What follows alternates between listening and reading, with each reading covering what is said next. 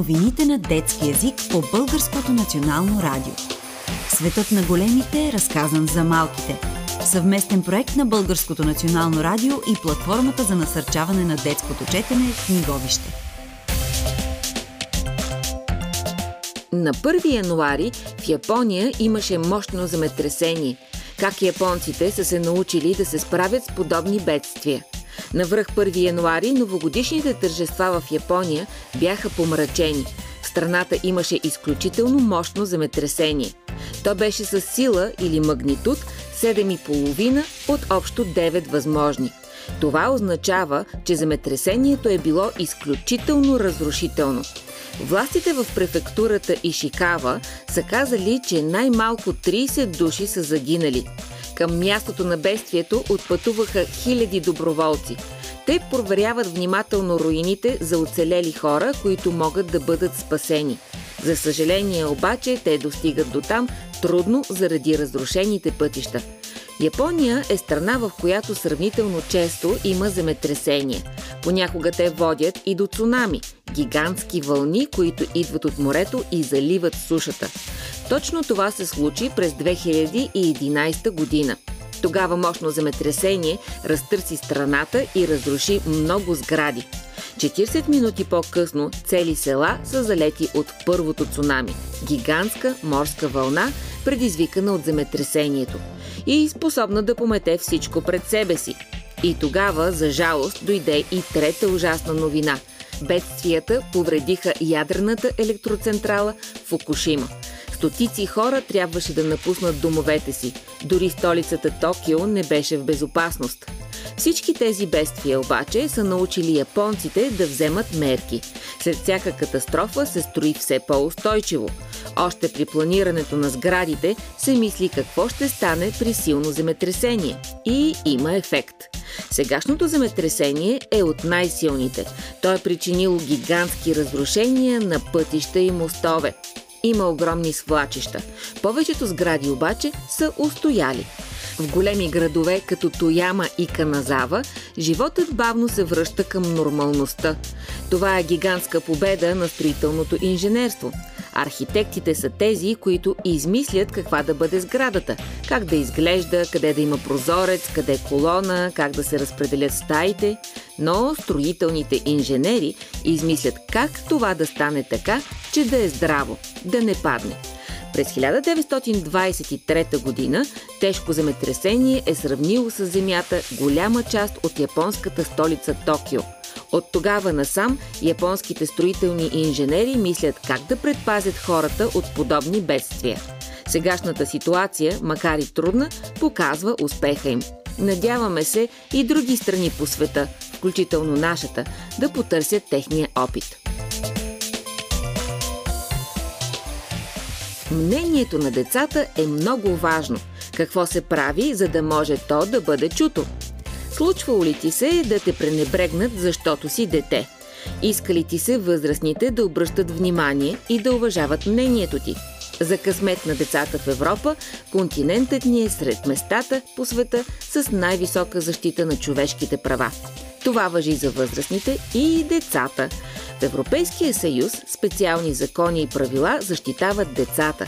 Например, забранен е детският труд и е защитено правото на достъп до образование.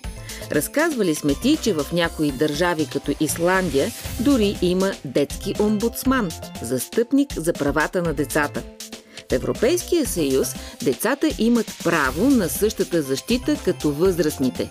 Имат и право и да изразят свободно вижданията си – Хартата на основните права на Европейския съюз е документ за правата на възрастните и децата в Европейския съюз.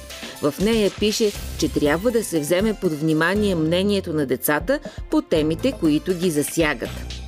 Детски мнения В Европейския съюз живеят около 448 милиона души. Населението на България умножено по около 65 пъти. На всеки 10 човека Двама са деца или младежи под 19 години. За да имат шанс да участват в вземането на важни решения, е важно да могат да споделят мнението си. С тази цел от 2023 до 2026 година ще работи платформа за детско участие в Европейския съюз. В нея са включени организации за защита на детските права от цяла Европа. Наред с възрастните, лидерска роля е дадена и на 10 специално избрани деца. Платформата започва работа с голямо допитване до 10 000 деца на възраст между 11 и 17 години. Към него са добавени интервюта и разговори с 70 деца от Общото събрание през 2023 година, които са между 7 и 17 годишни. Млади и стари обменят опит и гледни точки по темите, които ги вълнуват. Ето и някои от темите, които са важни за децата, според споделените мнения. Как деца и възрастни да работят заедно и да се слушат едни други. Как да се чува детското мнение при вземане на решения. Как заедно да помогнат на децата да живеят в безопасна среда. Как гласът на децата да се чуе по темите, които ги вълнуват, вместо да ги пренебрегват – как всеки да може да направи нещо положително за училище или общността. Как да се говори по теми, които възрастните подценяват – онлайн турмоз, психично здраве, проблеми в училище. Общи теми в много държави са психично здраве, безопасност, образование, климат, пари. Не всички деца могат да си позволят всичко необходимо за училище – сред подбраните мнения е чудесно обобщението на Калина от България. Тя казва Надявам се да изградим нови връзки и хората да чуят гласовете ни. Макар да не можем да направим много сами, съм сигурна, че можем много заедно. Тази статия е от рубриката Права и ценности на Европейския съюз.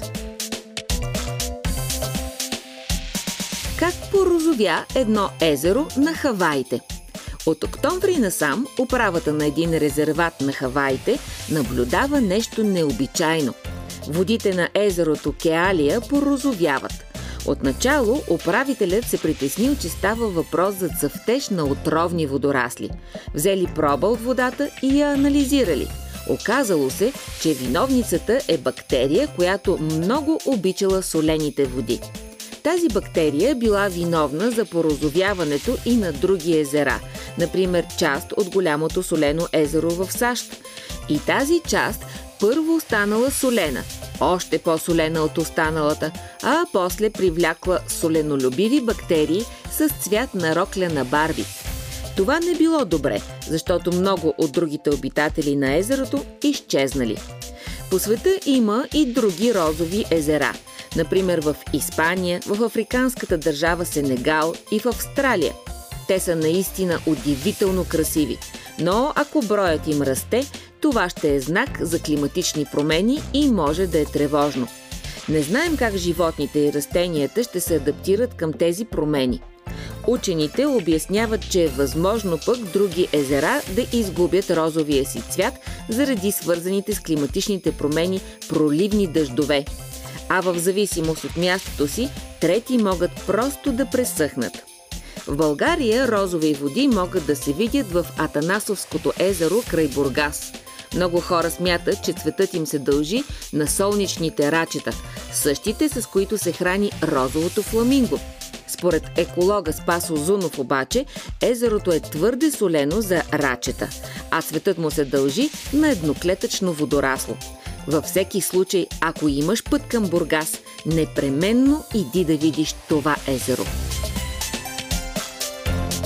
Спасяването на кулата Гарисенда в Болоня.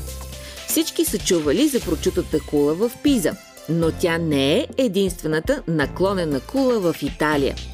Едната от двете средновековни кули в центъра на град Болоня, Гарисенда, е дори по-наклонена и също много прочута – Двете кули са описани от поети и писатели като Данте и Дикенс. Те са един от символите на града и любимо място на туристите. Двете коли са построени още през 1109-1119 година, преди почти едно хилядолетие. Тогава целият град бил усеян с такива постройки, като някакви средновековни небостъргачи. Не е ясно точно защо. Може би за отбрана или пък за нападение. Във всеки случай, Средновековна Болоня, както и други италиански градове като Сан Джиминяно, изглеждала като някакъв старинен Нью Йорк.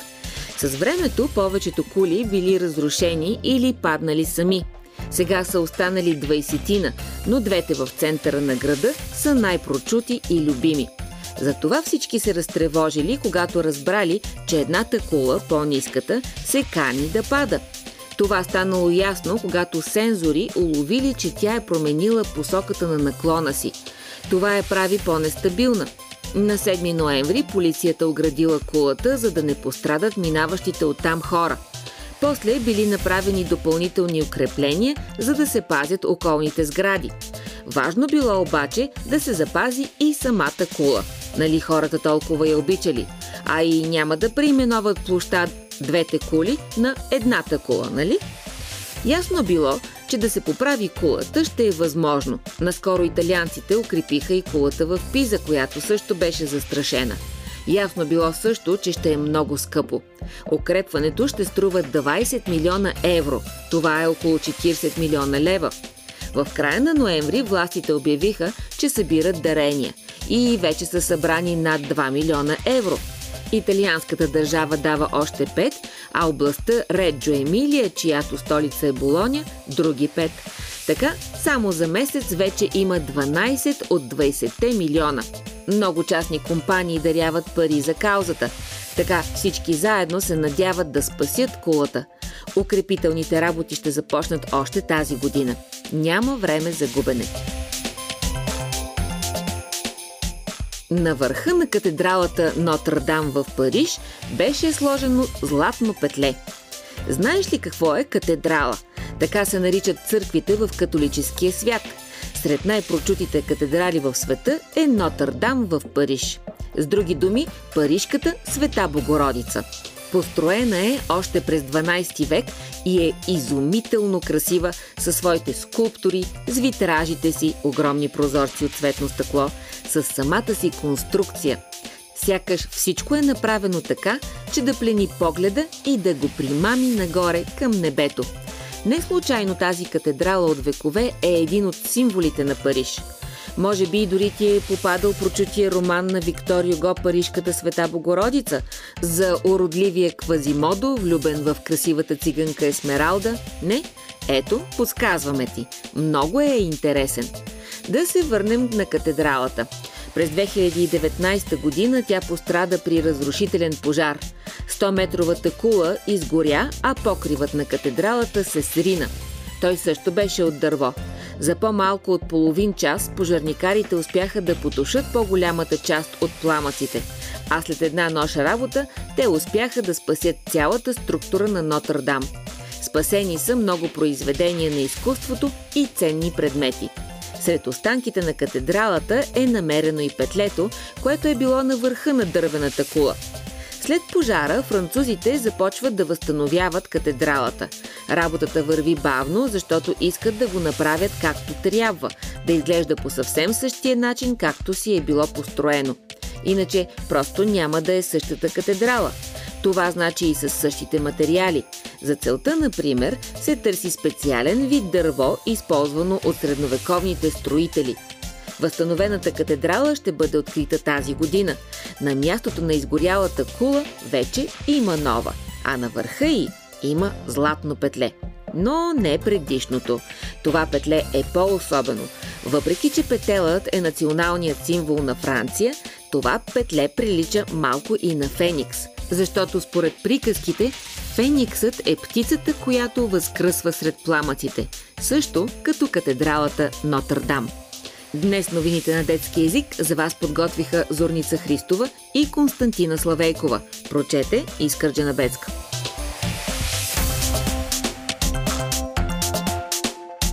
Още новини на детски език можете да намерите на сайта Детското БНР, както и в сайта вижте.бг, част от платформата за насърчаване на детското четене книговище. Вие слушахте едно съвместно предаване на Българското национално радио и фундация Гутенберг 3.0.